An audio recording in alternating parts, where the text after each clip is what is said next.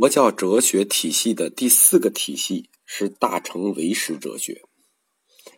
在民间，般若学是显学，大家都读《金刚经》和《心经》，但是在学界，唯识学从出现开始一直到今天都是佛教哲学的显学。按思想体系来分，唯识学它存在两种分类，第一种分类法叫古今分类法，第二种分类法叫新旧分类法。我们先来简单的介绍一下唯识学的古今分类法。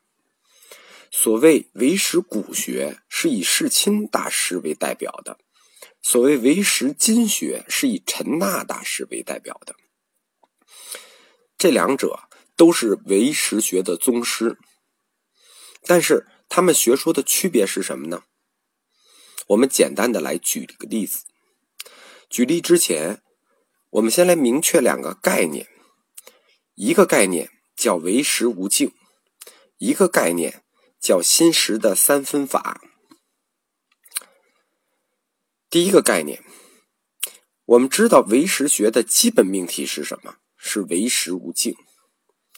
所谓唯识无境这四个字，就是我们如何去认识这个世界的方法问题。怎么说呢？世界就是所谓的这个境，就是世界，它是从哪里来的呢？是从我们的识来的，是用我们的识来了知来的，所以为识，所以无境。世界不存在，是我们识的反应。那么我们的识存不存在呢？唯识无境吗？境已经不存在了，识存不存在？所谓古学和今学的分歧，就在这个识的存在性的问题上。换言之，世界已经不存在了，那你感知这个世界的能力到底存不存在？那这是唯识无境的第一个概念。第二个概念就是所谓识的三分法。识就是说这个心识是由三部分组成的，叫做见分、相分和自证分啊，这也是他们自己的定义啊。所谓见分是什么呢？就是我们摄取事物的能力，举例说眼睛的话，那就是我们看见事物的能力。相分是什么呢？就是世界上的事物反映给我们的形象，桌子反映给我们的形象，相分。而见分和相分它们之间是如何关联的呢？就是我的眼睛看这个桌子，这是如何关联起来的呢？见分来摄取桌子的相分，它是通过阿赖耶识来相互作用的。那么我们最终感觉出来这个形象反映在心识上是通过什么反映的呢？不是见分，也不是相分，它们不过是动作，见分摄取了相分。我们真正得到物体形象的来源是自证分，这个自证分就是识的本体，它具有认识能力，这个识是实在的。那这两个概念就明确了吧？识是实在的。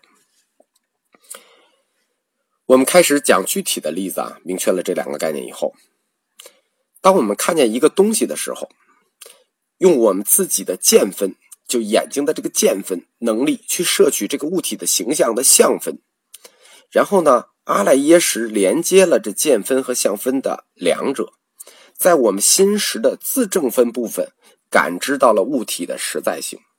那这个物体实际是不是就感知了它的实在性啊？不是说它真的实在。这个物体的相分它并不是这个物体自身的，是通过我们这个眼睛的这种见分转换来的。那什么意思呢？就是事物的实在性是依托于见分，就自证分能感觉到事物是依托于见分的，这就是依他起性，叫唯识学里这叫依他起性。所以在唯识古学里，这个自证分就是识的最终本体，它必须是实在的。而陈那大师对这个世界的想象力和认识能力、认识方法是充满想象力的，就是他的唯识心学。那古学承认识的实在性，它的实在性的部分在自证分上，到陈那大师这儿，把自证分的实在性也给否认了。世界不存在，你感知这个世界的能力也不存在。唯识金学认为，所谓的相分，就事物的形象，并不是世界实体的性质，也不是你眼睛去摄取的，并不是眼睛见分去摄取的，而是你眼睛派生出来的幻境。怎么说呢？有没有都可以，幻境。再换言之啊，你看见什么，不是你眼睛的能力问题，是你眼睛的想法问题。当然了，你眼睛有想法也没有用，因为真正最后具有实在性的，也不是反映在自证分上的，是什么呢？是梦，是世界形象的梦，我们叫相梦，形象的梦。再通俗的话说，你所看见的东西的形象，实际是你先天的经验就知道是啥东西的梦。我不知道大家理解没理解我这句话。